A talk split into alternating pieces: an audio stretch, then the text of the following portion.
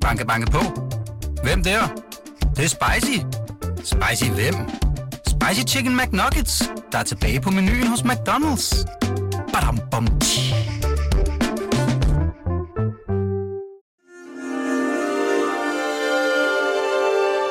Du lytter til Weekendavisen. Her kommer det næste kapitel med Hassan Prejsler. Ja, Henning Jensen, så kom du herind hos mig i Weekendavisens studie på en uh, meget varm og lummer sommerdag Det som man nok i. København. Ja. Øhm, Henning, først og fremmest, så øh, i, øh, i sidste uge, der, øh, eller her for et par dage siden, da jeg mødte dig, ja. der, øh, der sammenlignede jeg dig med Knavsgaards ekskone, Linda Brostrøm Knavsgaard. Ja. Øh, men jeg sagde Knavstrup. Gjorde du det? Ja, og det kan jeg jo høre, når jeg lytter første time igennem. Okay. Og jeg, jeg gjorde det ikke kun én gang, jeg gjorde det tre gange. Okay. Knavstrup. Ja. Øhm, men det, og det er jo pinligt. Der er en hest, der hedder en knapstrupper. Ja. Og, og en, en hel del øh, keramik, der hedder Knapstrup. Nå, for sådan. Ja, Okay. Det har jeg meget af. Jeg samler på keramik. Nå, Ja. okay. Øh, men i hvert fald så øh, har hun jo skrevet den her bog, der hedder Oktoberbarn, Ja. som handler om, om øh, hendes øh, depression og indlæggelse. Mm. Øh, og den, øh, det, det var den, jeg sammenlignede din bog med, fordi jeg syntes jo, som jeg øh, øh, stadig synes, at det faktisk er øh, lige så stor litteratur, som det hun har skrevet. Altså for mig, der er din bog en roman mere, end det er en selvbiografi. Jeg kan Øh, godt love dig for, at der er ikke noget digt i den bog. Nej, Det er der altså Nej. ikke. nej. Øhm, nej, det, det tror jeg på. Men, øh, men i hvert fald så vil jeg gerne give dig den her mit eksemplar af den her bog. tusind- tusind tak øh, det, det, der ikke er Knavstrup, men Knavsgaard, øh, Ja. får du her oktoberbarn. Jeg Tak håber, du vil nyde den. Jeg har læst bagsiden af den en gang. Ja, Den er jeg meget glad for. Tak ja. skal du have. Jamen selv tak. Men apropos af det her, nu roser jeg dig jo igen, Henning. Jamen, det må du gerne blive ved med. Det skal du ikke genere dig jamen for. rammer det ind, fordi, fordi jeg, jeg, nu sidder jeg jo og lytter til første time, hver gang jeg har en gæst, ikke? og der lytter jeg jo ikke kun til de ord, der bliver sagt, men også den de reaktioner, der er, den tone, der er, og, og så videre. Ja. Og det kender du altid som skuespiller, ikke? Det gør vi jo også, når vi sidder nede i salen og lytter til kolleger op på scenen, så ja. er det jo lige så meget alle de der ting, som det er Ja. ordene. Ikke? Oh. Øh, og og der, og der lagde jeg mærke til, at når jeg roser dig, hvilket jeg faktisk gør rigtig meget i første time, fordi jeg synes, ja. det er en altså, ekstraordinært øh, god bog, du har skrevet. Ikke? Okay. Når jeg roser dig, så har du, ja, så siger du, okay, siger du ligesom du gjorde lige nu. Jamen, Og rødmer, ja. som du gør lige nu. ja. Ja. For mig, der er det... øh, Det er ikke, fordi jeg ikke kan tage imod ros, det er slet ikke det, men, men jeg forstår den ikke rigtigt, fordi herregud, jeg satte mig bare ned bag maskinen og gik i gang, altså, ja. bag min computer. ja. Og øh, der er mange, der har, øh, først og fremmest dig, der har fremhævet, den er så godt skrevet, og stilen i den og sådan noget. Det har jeg jo ikke tænkt over i sekund selv. Altså. Nej. Så derfor så er jeg sådan lidt paf over for det. Hvad med, hvad med det andet, jeg roser dig for, som er modet i Nå, forhold til ja. ærligheden? Ja, og- ved du hvad, det, det, er, øh, det er noget helt, helt andet, fordi øh, for mange, mange år siden, for 20 år siden, der besluttede jeg mig til at, at gå offentligt frem med det og fortælle om min depression. Og jeg har lavet et foredrag, øh, som jeg, jeg, jeg har holdt over 200 gange i de her 20 år. Fordi øh, det var sådan et mærkeligt øh, tys-emne, og Ja. øh, øh, der, der var lidt stigmatisering omkring det og sådan noget. Og så, så tænkte jeg, det skal sgu være løgn. Altså, det er bare fordi, der ikke er nogen, der fortæller hele historien, så det gjorde jeg så. Ja, Og øh, øh, der, er, der, det er næst, der, der er jo skrevet biblioteker fra psykiaterens side af bordet, ikke sandt? men næsten ikke noget rigtig sammenhængende, gennemgående fra, fra patientens side. mm. Øh, det, har ikke, det har ikke været et tys emne i det her program. nej, det Altså, har, jeg, jeg Nej. må nærmest sige, at den her sæson har været i depressionens tegn. Hvad mener du? Jamen, Peter Øvig og Nå, ja. ja. Henning Jensen og Ja, ja, så ja. videre. Vi har, Ja, ja, ja. Jeg tror nærmest ikke, vi har ja. haft en gæst, der ikke har været i berøring med... Nå. Nej, det passer ikke helt, men Ja, jo, altså selv Ulf Pilgaard, som var sæsonens første gæst, Anna Thysen. Ja, ja, det, ja. Ja, okay. Men, men, men øh, så bestemte jeg mig til at, at gå offentligt frem med det, og øh, begyndte at holde de her foredrag, som jeg troede, der ikke ville blive meget. Det var der ikke nogen, der gad høre om. Er du Ja. rigtig klog? Der var fyldt sal hver gang. Altså. ja. Og øh, øh, fordi jeg, jeg synes, det... Øh, også, for, også for de pårørendes skyld. Altså, det, det var tre grunde til, at jeg også skrev bogen. Det var, at den, der lider af depression, kan se, at han ikke er den eneste, eller hun ikke er den eneste i verden, der har det så redselsfuldt, som hun eller han har det lige Ja. nu. For det tror man jo, man er. Man kan ikke forestille sig, at hele verden, eller mange i samfundet går rundt og har det så forfærdeligt. Så kan det jo ikke hænge sammen, tænker man. Og så var det også for, for de pårørendes skyld, øh, at de kunne se, at det er noget, der går over, eller noget, man kan bekæmpe med medicin blandt andet, og, Ja. og, og en psykolog osv. osv. Det med de pårørende, det vil jeg faktisk gerne vende tilbage til som et punkt øh, Ja, på et okay. tidspunkt i Ja, ja. programmet. Ja. Og så også en lille bit smule for psykiatriens skyld, fordi psykiaterne, de, de ved jo en hel masse om den sygdom, men hvad ja. der egentlig sker inde i hovedet, det er der jo kun den, der har hovedet, der ved. Altså. Men, men Henning, det er jo, altså det, det, det, vi talte om det her i første time også, og det, det er, jeg er helt med på, at denne her bog har det formål, som ja. peger i de tre retninger. Ikke? Ja. Men jeg har jo ikke hverken været ramt af den depression og indlagt. Jeg har heller ikke været pårørende til nogen, Nej. der har været det, og jeg er ikke psykiater. Men alligevel, så er det for mig en af de væsentligste bøger, jeg har læst i lang tid. Altså, det glæder mig rigtig, rigtig meget, når Ja. du siger de ting, du gør det med. Du har aldrig det- selv været i nærheden af det, men alligevel synes du, det er en god bog. Måske har jeg været i nærheden af det, men jeg har ikke været ramt af det. Nej, vel? nej. Og, og, og, og det er fordi, der er noget, øh, noget almen menneskeligt i mm. det, du beskriver. Ikke? Ja. Øhm, og der er noget, noget, der er så ærligt, at det giver mig øh, håb. Ikke? Mm. Fordi, øh, fordi min ensomhed omkring de sorte sider i livet ja. bliver mindre, ja. ikke? reduceret. Ja, jamen, det er Ja. rigtigt. Ja. Det er det, der betyder noget for mig. Ja. Men lad mig lige vende tilbage til det, jeg startede med, at rose dig. Hvordan føles det, når du bliver rost? Når jeg siger til dig, at det her er en... Jo, men jeg, øh, et eller andet sted bliver jeg da glad. Altså, Et eller andet sted, Og, hvad? og så bliver jeg også lidt generet. Ja, Ja, fordi øh, det skal man være som skuespiller, ellers så er man ikke nogen god skuespiller. man skal være generet, når man får ros. Ja, Ja. ja og, Hvorfor? Ja, det ved jeg ikke. Nå, men hvor- hvordan kan det være, at du tænker det? Jamen, øh, fordi hvis man, hvis man tager den til sig i alt for høj grad, så bliver man en blærerøv op på scenen, og det kan du ikke bruge til noget. Altså. Her kommer jeg ind, nu skal I sgu bare se, hvad jeg kan, og sådan noget. Så er du en dårlig skuespiller. Ja. Jamen, det, det ser ikke godt ud, når man står deroppe under applaus og, og stråler. Der skal man helst kigge lidt generet ned.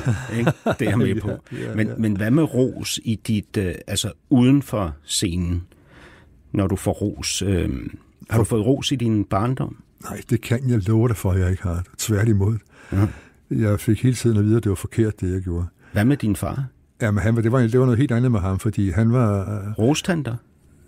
Øh, nej, det synes jeg ikke, han gjorde, men, men bare det, at han ikke kritiserede mig, var en stor Var en gevinst. ros. Ja, det var en ros, ja. Ja.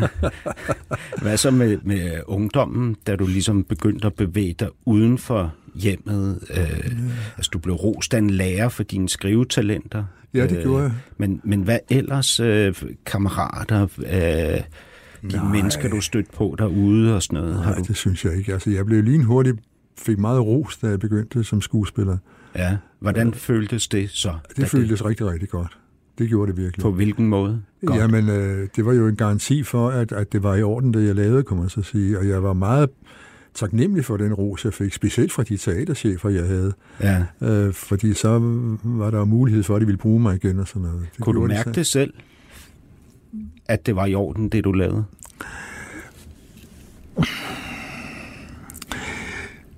Øh, øh, nej, jeg var frygtelig ambitiøs dengang, altså. Ja. Og havde ikke rigtig fundet ind i mig selv og hvile i mig selv og sådan noget. Det skulle der gå næsten 40 år, før jeg begyndte på, altså. ja. Og, to, og tore. Men det må Tore jo... afstå simpelthen. Altså bare gå ind og så sige nogle ord. Altså. Ja. At afstå. Det er sådan Ja, et, et begreb, man bruger øh, som skuespiller, som ligesom Ja. ja. betyder, at man Ja. ikke behøver at gribe hver eneste mo- moment, ikke? Og, og så råbe sine følelser ud over Nej, nej. øh, medspillerne og publikum. det er det, der... så kommer man meget nemt til det, og det, der hedder overspil, forstår du. Ja. Og øh, Men- der er ikke noget værd at sidde og se på. Men, men, øh, men Henning, ligesom du siger nu, at du har meget, meget svært ved at forstå, hvorfor du får alt den ros for den her bog. Mm. Ja, Ikke? ja. Øh, så havde du det sådan på den måde i starten som skuespiller, går jeg ud fra. At når du så fik al den anerkendelse, de gode anmeldelser, ja. alle jobtilbudene, Ja, ja, Øh, hvad hedder det, applaus fra ja. publikum, øh, øh, hvad hedder det, venlige bemærkninger fra kolleger mm. og, og teaterchefer, der ville hyre dig og ja, sådan noget, ikke? Så, Jo, jo. Så har det måske virket på samme måde på dig, at du ikke helt forstod det? Nej, eller? det kan jeg love dig, det ikke gjorde. Jeg svømmede i sukkervand simpelthen. Altså, det var, Ja, hvad betyder det? Ja, det var helt, det var, det hele var så enkelt og så let, og det hele gik så, så, så nemt, og, Ja. og øh, jeg fik tilbud på tilbud. Jeg var jo vant til at arbejde efterhånden fra 8 morgen til 23 aften. Så du forstod den ros? Jeg, for, jeg forstod den, jeg, jeg, jeg tog den også til mig. Og Ja, jeg forstår godt, du tog den til dig, men forstod du den? Altså, Øh, tænkte du, ja, de har sgu ret, jeg er en fantastisk skuespiller. Ah, det, det, selvom jeg havde tænkt sådan, så ville jeg ikke sidde og indrømme det, men det tror jeg nu heller ikke, jeg gjorde. Altså, det, det tror jeg nu ikke. Jeg, jeg, du meget med, når du starter som skuespiller, så er du i virkeligheden meget usikker på, om det, du, om det du gør, og det du kan, om det er godt nok og sådan noget. Det, det er du meget usikker på. Ja. Der skal meget ros til, før, før du begynder at, at føle dig tryg over for det. Ja. Men den kom jo altså også meget, meget, meget hurtigt. Altså, øhm, øh, jeg kan huske øh, midt i den her depression, og da jeg var indlagt og sådan noget, øh, der sagde Morten Grunwald en ting til mig. Han sagde, jeg kan fanden godt forstå, at du er gået ned med flaget. Der er sgu ikke nogen, der kan tåle at blive udråbt til den nye messias i dansk teater så mange år i træk, som du er blevet, du og sådan noget. Ja, Og det var meget sødt og sjovt og morsomt sagt af ham, men lidt ret havde han jo altså sikkert også. Ikke? ja.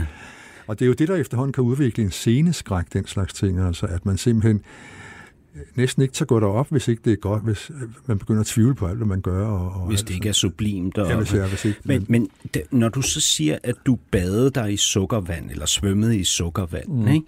Hvad, kan du prøve at beskrive, hvad det ligesom var for en... Altså for en du kommer jo fra, fra en barndom og en ungdom, som er ret ulykkelig. Ikke? Jo, det altså jeg. uhyggelig, Ja, faktisk. og jeg ikke? kom og til Køben- ensom. Og jeg så kom til. København og begyndte at gå på universitetet på et dansk studie, hvad mest var næsten aldrig.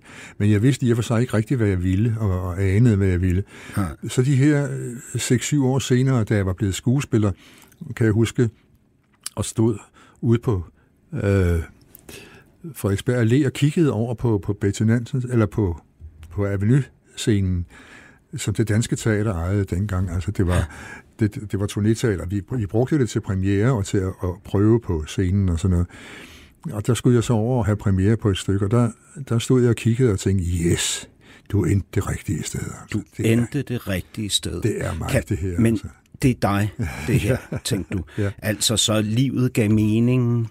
Ja, det gjorde det. Jeg var, Ja. jeg var kommet hjem, om man så må sige. Ikke? Du følte, du havde ret til at eksistere. Ja. Eller hvad, hvad kan du prøve at beskrive? Jamen, jeg havde fundet min plads i tilværelsen og i samfundet, synes jeg. Ja. Øh, og jeg kan huske, at jeg anede ikke, hvad jeg ville og skulle, da jeg kom til København. Så en dag, så gik jeg ned ad Falconer Allé, og pludselig begyndte mine ben sådan at ryste under mig, og ja, det, det lyder helt mærkeligt, det her. Øh, Men benene begyndte, at, at, at jeg begyndte at stå småryste på fortorvet og tænkte, hvad fanden er det her for noget? Og så, ja, du tror, det er løgn, men nedefra boblede der altså en tanke op i mig. Du skal være skuespiller. Det er det, du skal. Ja. Du skal være skuespiller. For da jeg kom til København, så begyndte jeg at gå i teater, og det havde jeg sgu aldrig været før. Nej. Og jeg sad oppe øh, på galleriet, som var ret billigt, og kiggede på det, de der skuespillere nede på scenen, og forstod alt, hvad de foretog sig i virkeligheden og sådan noget. Det var som at, at, at, at komme hjem og sidde og se på dem og sådan noget. Men det er jo også, det er jo vildt, ikke, Henning? Fordi du ligesom kommer fra det, du kommer fra, Ja, det ikke? Med den her brutale barndom, med din mor, der ligesom, øh, hvad hedder det, altså udøver terror, ikke? Mod Decideret- dig, ikke? decideret terror, Som psyker dig. Altså, Øhm, ja. Og din far, der ikke tør sige fra, den ene gang, ja. han mander sig op ikke, mm, og siger, hold lige hesten, nu går jeg ind og ordner det her. Så vender han tilbage til ja, dig ude bag ja. øh, øh, bygningerne ikke, og siger, ja, jeg, jeg kunne sgu ikke, mor. Hun vandt altså den ja, her. Ikke? Ja. Og så kommer du så afsted hjemmefra mm, ikke? Mm. Og, og sidder og kigger op på det der teater, har mm. drømmen om det, og mm. træder derind. Mm. Og så vender du hjem. Ikke? Ja, så, så, så, så bliver du fri, altså du får ja. åbnet dig mod livet, du mm, får en, mm. altså en, en eksistens, mm, ikke? Mm. som så jo giver dig alt det mm. der, du har manglet. Ros, ja. opmærksomhed, anerkendelse, alle de der ting. Ikke? Så jeg kan med mig godt forstå, Henning, at du her, så mange år senere, for to år siden, da du stopper på det kongelige teater, ja. sætter dig ude i haven i dit sommerhus og tænker, hvem i al verden er jeg nu, ja. hvor jeg ikke er Henning Jensen? Ja, men det er rigtigt. Det var en frygtelig overgang, som jeg slet ikke havde forventet. Øh, jeg synes, jeg hvilede godt nok i mig selv, sådan set. Altså. Men jeg havde ikke nogen fornemmelse af, at, at min identitet og min væren hang så meget sammen med netop det at være skuespiller. Altså. Ja. Men det gik jo så for mig ved den lejlighed. Jeg er simpelthen ikke engang helt færdig med at bearbejde det endnu, tror jeg. Er du ikke det? Nej, det synes jeg ikke. Men altså, jeg vil samtidig... Det har også været et helt liv, ikke? Det, jo, jo, det har det. Men jeg vil samtidig sige, at jeg vil ikke drømme om at kravle ind på en scene igen. Men uh, tv og film, det laver jeg jo stadigvæk. Øhm, men, men at stå på en scene igen, nej. Det kapitel, det er forbi. Det er det virkelig. Ja. Kan du sige noget? Hvad, hvad er det for en bearbejdelse, der finder sted inden i dig nu? Du siger, du og, stadig og, og bearbejder. Find ud, af, find ud af at være Henning, uden at være skuespilleren Henning. Altså, ja. øhm, så hjalp bogen mig selvfølgelig i et, i et tre kvart års tid, da jeg skrev den. Ja. For nu sad jeg og skrev en bog, så havde jeg da den identitet i hvert fald. Ja.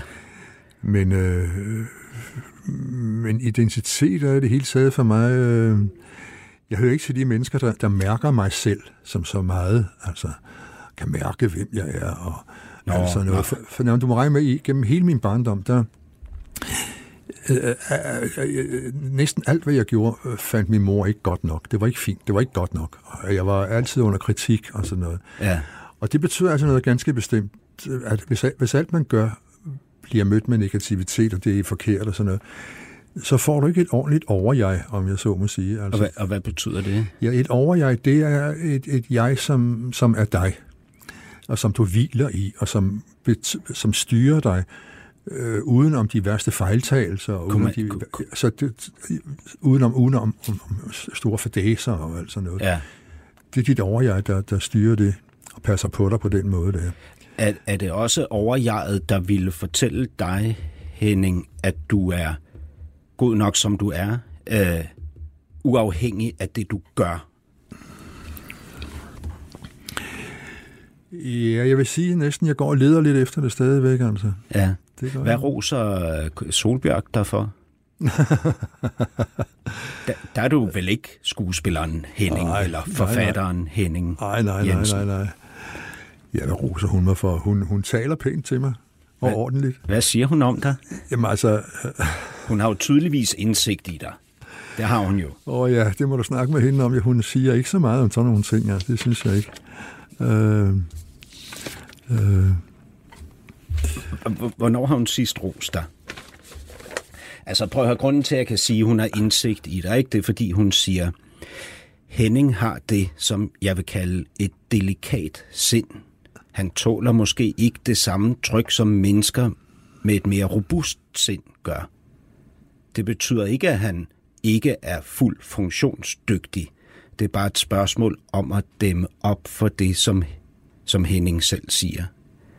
At være på forkant med det, så man ikke presser sig selv til det yderste. Det er jo, øh, det er jo ret indsigtsfuldt. Altså, jo, men hun har også kendt mig i 35 år nu. Ja. Vi havde bryllupsdag her forleden. Ja, holdt hun tale for Nej, nej, nej, nej, det gjorde hun ikke. Nej. Sagde hun noget til dig på din bryllupsdag? Nej, nej, nej, vi, nej, nej, nej, nej. hun er en meget behagelig kvinde. Hun er, øh, Hvor, hvorfor er hun behagelig? Fordi hun har et, øh, et guddommeligt øh, gå på mod og lyst sind. Ja. Og, øh, hun er virkelig i gamle dage kaldt for et livsstykke, om jeg så må sige. Ja. Øh, og ja, det, jeg kan ikke rose hende nok for, for, for den, hun er. Det må jeg sige. Men Øh, hvad med hende? hvad Med hende? det lyse sind og det går på mod. Hun roser da også dig. Øh, jeg kan ikke... Øh, um, Er du, god, er du god til at hjælpe hende op i sommerhuset med at holde haven? Og haven, den ordner hun. Den ordner hun. Ja, det gør hun. er du, laver du mad? Ja, ikke så meget. Ikke så meget, men jeg hjælper hende op? med det en gang imellem. Ja, ja, det gør jeg. Det gør du? Ja, ja, det gør Er jeg. du god jeg, jeg rydder køkkenet. Ja, ja. Ja. Jeg er ikke så hurtig, men jeg, jeg rydder køkkenet. Det gør jeg. ja. Og, og sådan nogle ting. Ja. Og, og du er en flot mand. Hvad her? Og du er en flot mand. Er jeg det? Ja, det er du da absolut. Prøv lige at se det her øh, omslag på den her bog her. Ja, men det er nu fotografens skyld. Hun er genial. Camilla Winter. jo, jo, jo, jo. Men jeg, jeg, nu ser jeg nogenlunde ud, men jeg, jeg, jeg er jo også tit øh, mærket af, af nogle dystre tanker, som ikke, så ser jeg sgu ikke sådan ud der, altså. Er du det i hverdagen også? Ja, Ja, af et tungsind. ja, det synes jeg. Men, men, men, Men nu har jeg- Solbjerg har jo, som du siger, været sammen med dig i 35 år, ikke? så hun Jo, ved jo også, hvordan hun skal nå ind til dig. Ikke? Jo. Og en af tingene, det ved kvinder jo også, det er, øh, ros din mand, ikke? Så, så trænger du ind til hans hjerte. Er det ikke rigtigt? Det ved jeg ikke, det har jeg ikke hørt. Jamen prøv at høre, men jeg, jeg har set Solbjørk, ikke? Jeg, jeg kendte hende ikke, før jeg mødte hende op i sommerhuset. Nej. Hun er omsorgsfuld. Hun ja. kigger på dig med kærlige øjne. Så ikke? du det? Ja, Nå, for så. ja, ja.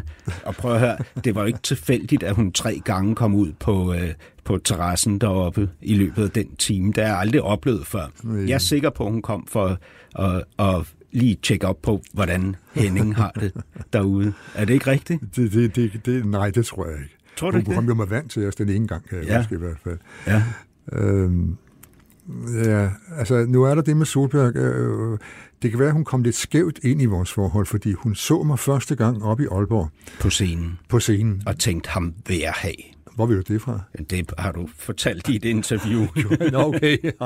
ja, det tænkte. Der går min mand op, sagde hun ja. til sig selv, har hun fortalt mig senere. Men hun glemte lige, at jeg spillede Jean i Frøken Julie, og han er en hver satan i en laberne format. Altså. og jeg var god til at spille Jean. ja. Så spillede jeg den igen her for nogle for et par år siden. Det Men er noget- du, er du også en laban og en satan derhjemme? Nej, det synes jeg da ikke. er. Det synes jeg nu ikke, men... Øh, øh, ja. Du fortalte, at efter din mor øh, døde, Mm. så havde du seks år Ja. med din far, Ja, det inden havde han gik bort. Ja. Det var seks år, hvor du udviklede en helt ny side af dig selv. Det er rigtigt, ja. Altså mildhed, ja. overbærenhed, tålmodighed, ja. øh, empati og så videre.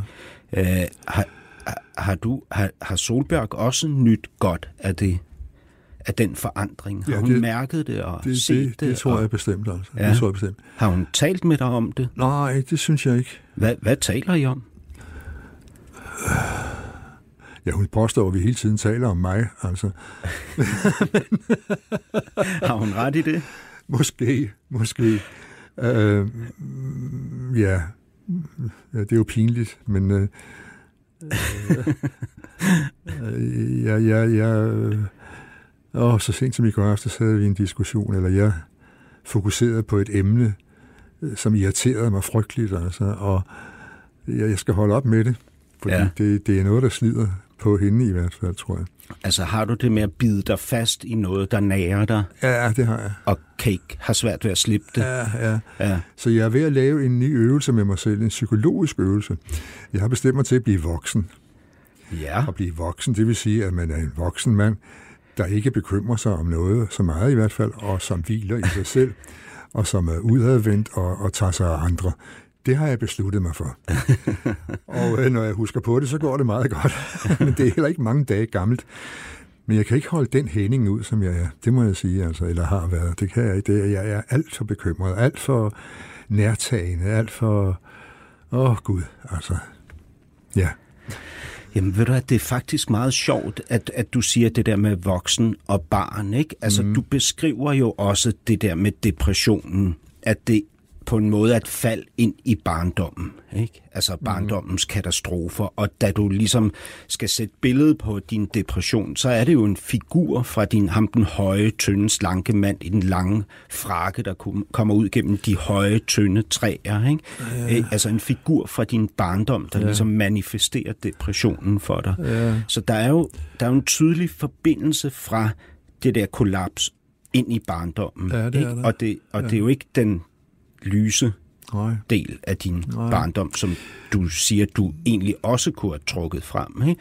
Men det, jeg bare vil sige med det, var, da jeg læste din bog, ikke, mm. der tænkte jeg lige præcis det, du siger om dig selv. Her er et afklaret, modent, ansvarligt, voksent menneske. Ikke?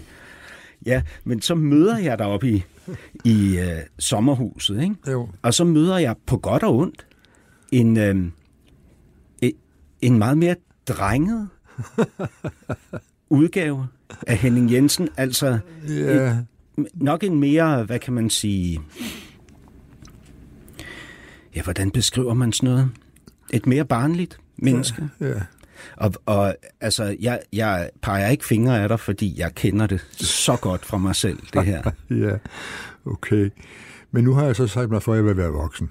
Ja, som Ja. 77 Ja, år. og Ikke? jeg håber, det lykkes mig. Ja, Uh, det håber jeg virkelig, for jeg har spildt alt for meget tid på bekymringer og angster og små angster, og hvordan, går, hvem vil det, hvordan vil det gå med det nu, og, og så videre, og så videre.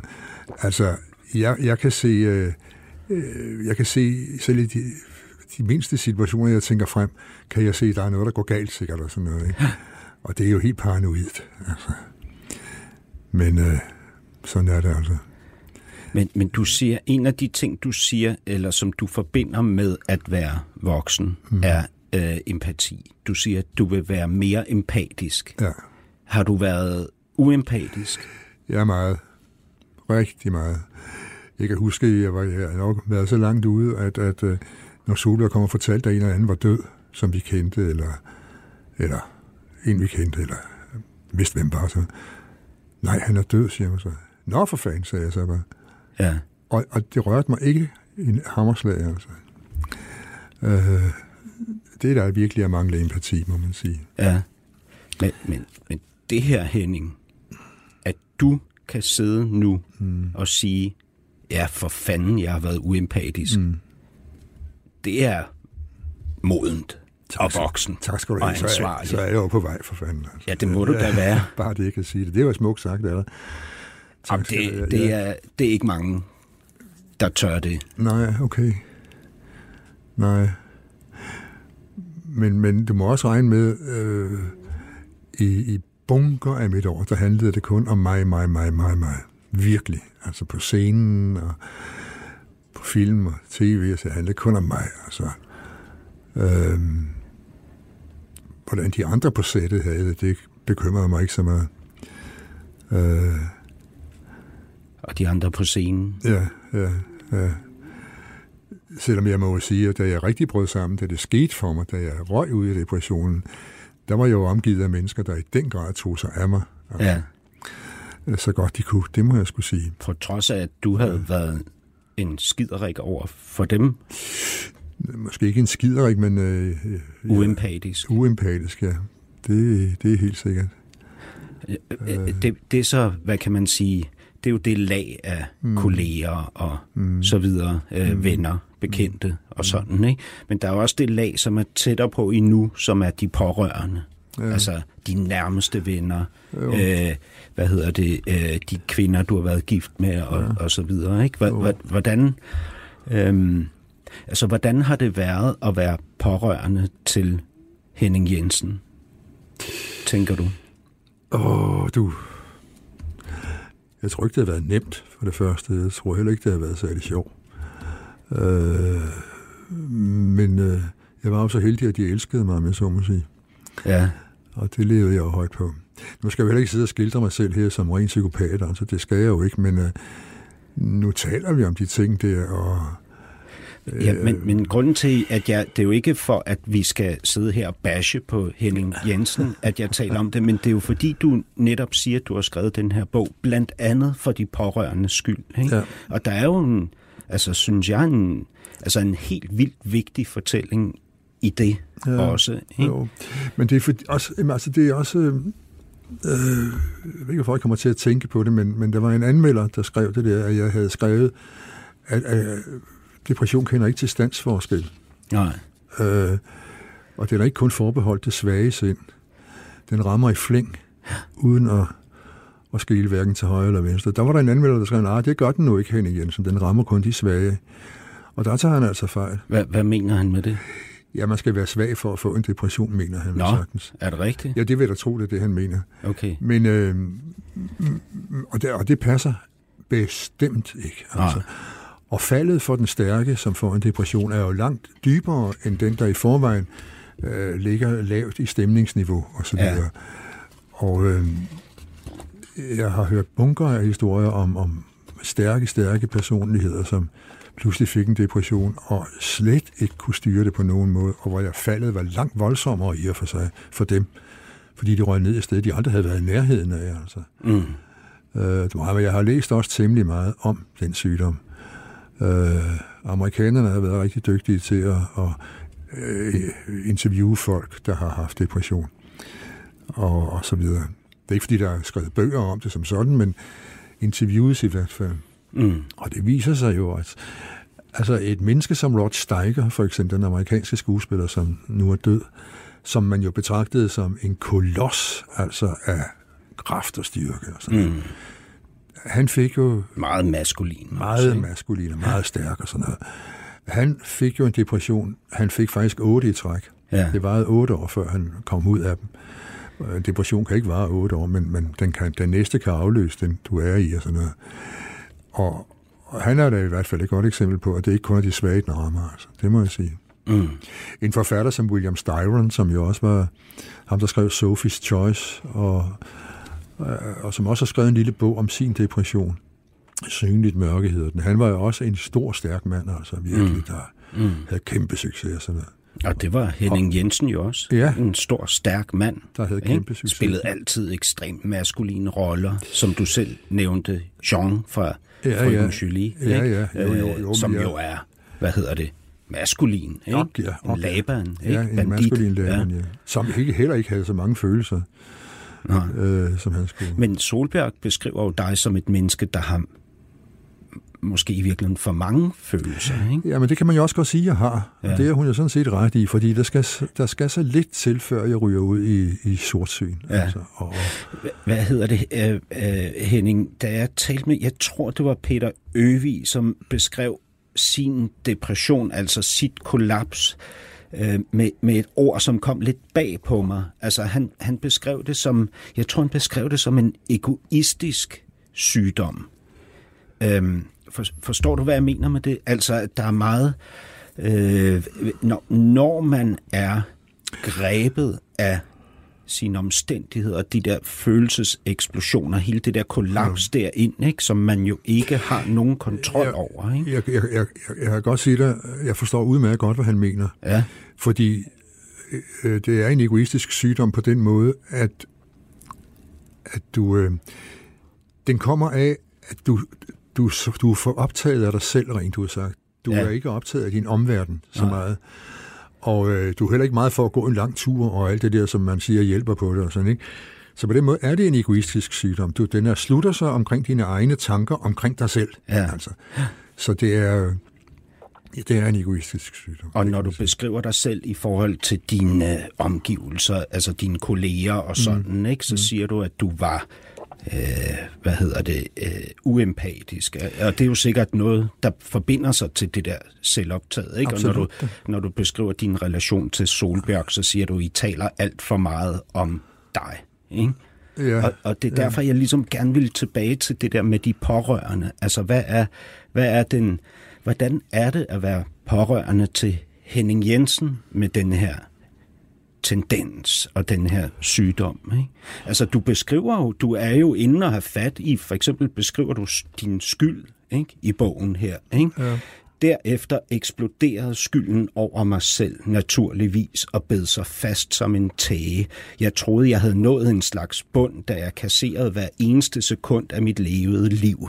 Men skylden over den måde, jeg var på, ventede mig som en sidste bundløs selvforagt, der sugede den sidste rest af selvrespekt og eksistensberettigelse ud af mig. Skyld over at have forladt Ulla, og på den måde svigtet min datter og overladt hende til længsel og savn. Og denne skyld var den mest primære, den mest grusomme, fordi den var blandet med en ubærlig længsel efter Sara. Og Sara er din datter. Ja. Det er et vildt øh, afsnit, det her. Ja. Øhm, det var et stadie i depressionen, hvor skylden pludselig ramte mig. Øh, kan du stadig blive ramt af den i forhold til din datter?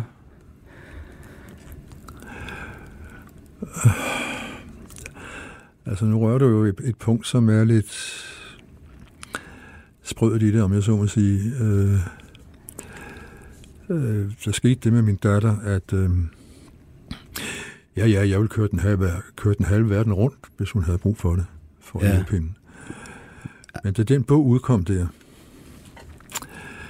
så ringede hendes tidligere stefar til mig og talte og talte og snakkede. Vi plejer ikke at snakke så meget sammen og sådan noget. Og så sagde Karsten, er der noget, du vil sige? Du lyder som om, der er et eller andet, du vil sige. Ja, det var der sådan set også. Han havde været ude at gå en tur med Sara. Hun havde ringet til ham, fordi hun var så deprimeret. Øh, øh, over hvad, sagde jeg så. så det, det er fordi, den bog er udkommet, du har skrevet om din depression. Og så videre. Og så er hun så bange for, at den rammer hende selv og sådan noget. Så jeg skulle hilse dig at sige, at hun, du helst ikke må kontakte hende. Ja. Hvor længe siden er det? Det var lige efter, at bogen var udkommet, så det er jo ikke mere end halvanden måned siden, når man så må sige. Ja. Og den, den sved, øh, øh, så øh, jeg kan huske, øh, jeg ringede til Johannes Ries, min forlægger, ja. Og sagde, om han havde oplevet sådan noget med andre forfattere, at børnene havde slået hånden af dem. Ja. Og gud ja, og så nævnte han en stor svensk forfatter, som øh, hvor hans to sønner ikke ville se ham efter, at han havde skrevet sine erindringer. Ikke fordi der stod noget ubehageligt om dem, eller noget som helst. Ja. Øh, men, øh, men for mig, der var det altså en temmelig øh, alvorlig pris at skulle betale for at have skrevet den bog der. Og jeg håber da, at hun hun kommer over det på et tidspunkt, så hun vil se mig igen. Men, øh, altså, I har jo haft øh, en, en del perioder, øh, i, kan man læse i bogen, hvor I ikke har kunnet se hinanden på grund af din sygdom. Ikke? Jo, det var lige nogle måneder, men mere ja. var det jo heller ikke. Altså, så. Og, og hvad hedder det? Der er jo faktisk øh, hvad hedder det, øh, et, et afsnit mere i den her bog, som jeg synes er utrolig smukt, fordi det jo på en eller anden måde serverer måske serverer en løsning for dig og hende mm. i nutiden. Mm. Måske. Altså, der er øh, et afsnit, der hedder Den sidste grænse, hvor du er nået til et punkt i dit liv, hvor du tænker, jeg kan ikke mere. Ja. Jeg kan ikke mere. Mm. Og så tager du pænt tøj på, fordi du vil se ordentligt ud, når det skal ske. Ja. Ikke? Jo. Og så sker der det, at telefonen ringer. Ja. Og det er din datter, Sara, ja. i røret, ja. som siger, far, jeg savner dig, jeg vil gerne se dig. Og så siger du, ja min skat, hvornår mm. skal jeg komme? Og så siger hun, i morgen. Ja. Og så siger du, jeg kommer. Ja. Og hun svarer, lover du? Og så siger du, ja, Sara, jeg lover det. Og hun svarer så, jeg glæder mig. Mm. Ikke? Næste dag, ja. der tager du ind til lejligheden i Goddersgade. Ikke? Først lader som Sara, først lader Sara som om, at hun ikke er interesseret. Jeg bliver kajtet og usikker og ved ikke, hvad jeg skal gøre. Ulla, Saras mor, visker, at jeg bare skal lade som ingenting, så kommer Sara af sig selv. Og det gør hun. Hun begynder langsomt at nærme sig, kravler op på mig, trykker sig ind til mig, knuser mig. Jeg ved ikke, hvordan jeg skal reagere. Ulla visker, at jeg bare skal holde om hende, så hun kan mærke mig. Vi sidder og holder om hinanden, og hun falder i søvn hos mig. Hun sover. For tusinde gang begynder jeg at hulke helt stille. Jeg er bange for at gøre hende ondt, hvis hun er hos mig, men endnu mere bange for at gøre hende ondt, hvis hun ikke er hos mig. Ja.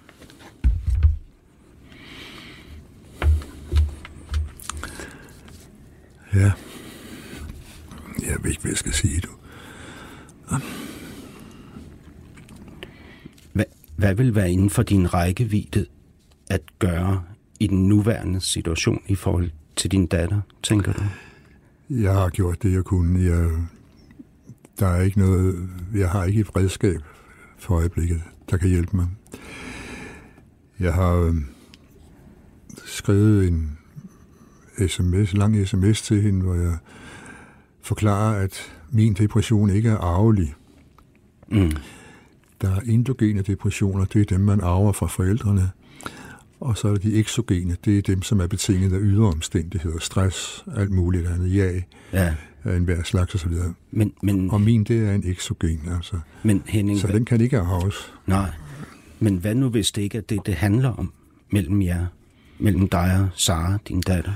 Jeg må forholde mig til det, hun har, har sagt af grunden til, at hun ikke vil se mig. Altså. Men, men som du så smukt beskriver i din bog, ikke?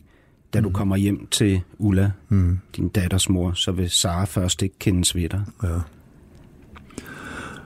Men, jeg ved godt, det er dumt sagt, men hun er lidt stor til at tage op på skødet. Det må jeg sige. 47.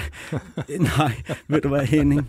Det passer ikke. Jeg er 51, og jeg længes stadig efter den dag, min far vil skære igennem alt mit bullshit og bare holde om mig. Ja, Og jeg er 51. ja. Man bliver aldrig for stor til at blive taget op på skødet af sin far og holdt om og få at vide, jeg forstår. Jeg forstår dig. ja. Og nu, Henning, du har jo besluttet dig for, at du nu her i dit 77. 20. år vil blive voksen. Den første og vigtigste, du skal være det overfor, det er jo din datter. Nu kunne jeg jo godt, nu kunne jeg jo godt sige til dig, at, at det, det, det, det er rigtig fint sagt, det du siger, men jeg er jo ikke kommet til psykolog, jeg er jo kommet ind for at blive interviewet. ja, ja, ja. Men øh, jeg er ved at vende mig til situationen. Jeg kan ikke gøre ret meget andet. Og så vente. Synes jeg. Eller række ud. Jamen, det har jeg jo gjort. Ja. Men jeg tænker sådan, fordi mm, du har ret i, at det er et portræt, ikke? Det er jeg med på. Og jeg er ikke psykolog. det er jeg ikke. øh, men, men, men en del af dit portræt af dig selv, som du så modigt tegner, mm. det er jo, hvor uempatisk og selvoptaget du har været i dit liv. Ikke? Mm. Og kæmpe ros til dig for det mod. Det kræver at tage det ansvar mm. på dig med den betegnelse af dig selv. Ikke? Mm. Øhm, det er jo portrættet af dig, ikke, som du selv tegner her, Jo, blandt mange andre ting. Ikke? ja. Og jeg, jeg kan ikke lade være med at tænke, at det kunne være i Saras fortælling om dig, at din bog bare er endnu en omgang. Se mig. ja. Hvad tænker du om det? se mig, men det er da et uslændigt portræt, man ser på, så altså, det må man da sige. Men hun har jo ikke læst den. Nej, det kan jeg love dig, hun ikke har. Og, og selvom det er et, et elendigt portræt, så er det jo også et portræt, ikke? Kan man ikke sige det? Jo. Men nu, de ting, vi sidder og taler om her, de står jo ikke så meget i bogen. Nej, de står faktisk slet ikke i bogen. Nej, det gør det ikke. Øh, så, Men det er stadig ting, der har stor betydning for øh, dig og for mig. Du har lige mødt min datter øh, her er uden for studiet. Hold da kæft. ja, min 10-årige datter. Ja. Ja. Og, og der er mange fædre og døtre derude, ikke? Jo, men nu I må, du også, nu må du også huske på, at øh, Ulla og mig, vi øh, blev skilt, da hun var to og et halvt. Og øh, tiden derefter med delingen af Sara og så videre, øh, var ikke uproblematisk. Der var to år, hvor jeg slet ikke så hende, fordi mm. jeg ikke måtte. Øhm, så det er jo ikke noget, der sådan er helt nyt for mig, det her med så må sige. Altså. Øh, det har været et meget problematisk øh, liv øh, efter den skilsmisse. Hvordan tror du, det har påvirket Sara? Selvfølgelig har det påvirket hende. Det har sikkert givet hende en utryghed indvendigt, som... Så hun er utryg, tænker du, Ja, det tror jeg. også i forhold til dig? Ja, måske. Hvad, hvad tror du, hun er bange for? Jeg, jeg, ved, jeg ved det ikke. Jeg ved det ikke, du. Og som jeg sagde før, før vi skal ikke lave det her til en psykoanalyse, du, altså. Men, øh, ja. Det er bare en trist situation. Ja, det er svært, ikke? Fordi jeg sidder jo med et, et ønske for dig, fordi jeg øh, har, har mødt dig gennem den her formidable bog og gennem to timers samtale med dig, og jeg mm. ønsker dig det bedste, Henning, fordi jeg kan virkelig, virkelig godt lide dig. Ja.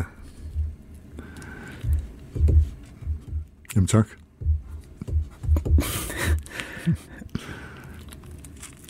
Jeg kunne godt mærke på dig i vores første time, at da vi kom frem til Sara, der var det, der virkelig interesserede dig rigtig, rigtig meget. Det kunne Ja. jeg godt mærke på dig. Ja, det gør Og jeg jeg. vidste også, at vi ville ende her i dag, altså. Ja. Men nu synes jeg også, at vi har været der, Ja. ja. må jeg sige. Hvor kunne du tænke dig at slutte? Hvad siger du? Hvor, hvor kunne du tænke dig, at vi slutter henne i programmet her? I en øh, åben BMW ned langs den italienske østkyst. Det kunne jeg godt tænke. Og hvad, hvordan, hvordan kunne vi... Øh, Hvordan kunne vi, hvad, hvad ville vi sidde og tale om, du og jeg, i den åbne BMW ned langs sydkysten? Ja, det ved jeg sgu ikke. Ja, vi ville vel sidde og skændes over noget, du havde spurgt mig om for, lidt siden, eller sådan et eller andet. ja. Eller måske bare sætte musik på og ja, måske. ja, lade vinden, vinden blafre i håret ja. og sådan noget. Jeg ville med stor glæde køre sammen med dig i en åben BMW ned af den italienske sydkyst. Det var noget mere for at eje en åben BMW. ja. Nej, men øh,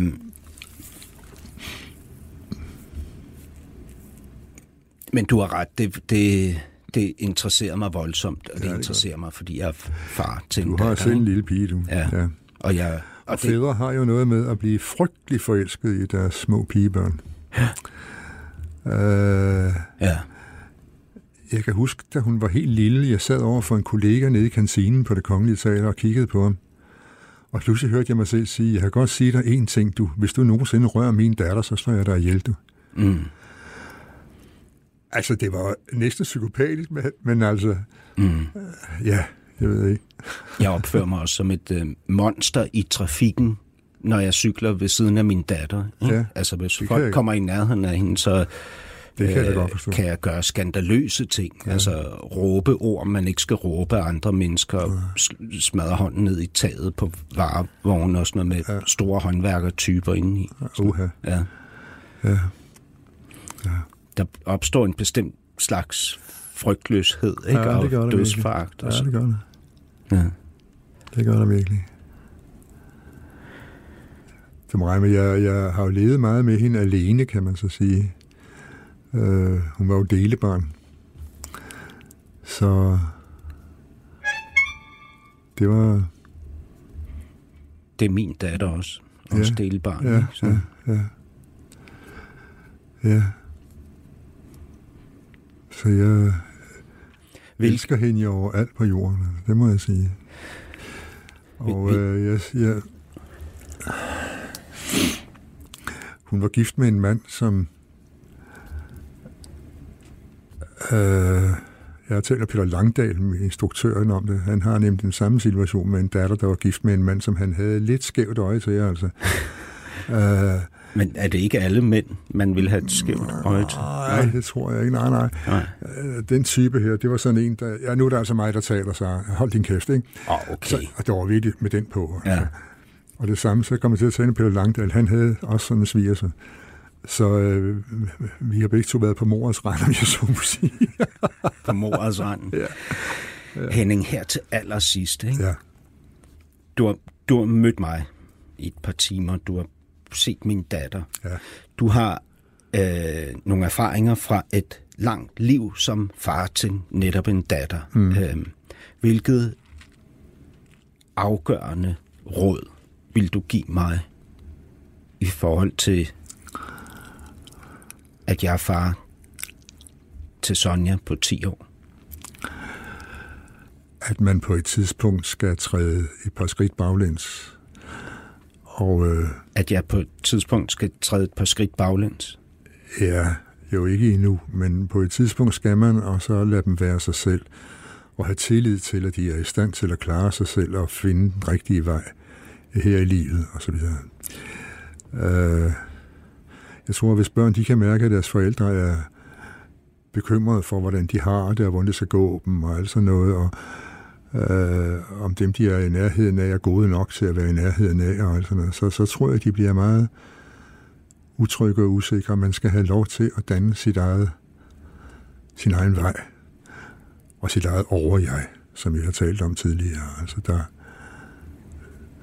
så børnene selv lærer at passe på sig selv. At det ikke er far, der går og gør det. Det er et rigtig godt råd, Henning. Det mener jeg, selvom du vender øjnene af dig selv lige nu. Nej, jamen det, jeg mener det sgu det ikke. Det er slet ikke sådan.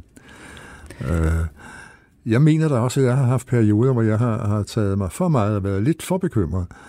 Øh, og det, det, gør, det gør, jeg tror, det gør børn usikre på en eller anden måde.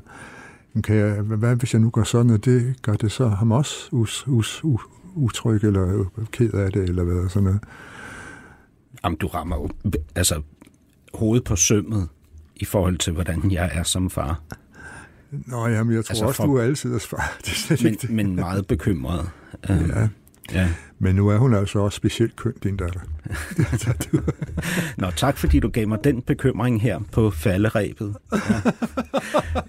Henning Jensen, tiden er gået. Øh. Ja, jo, ja.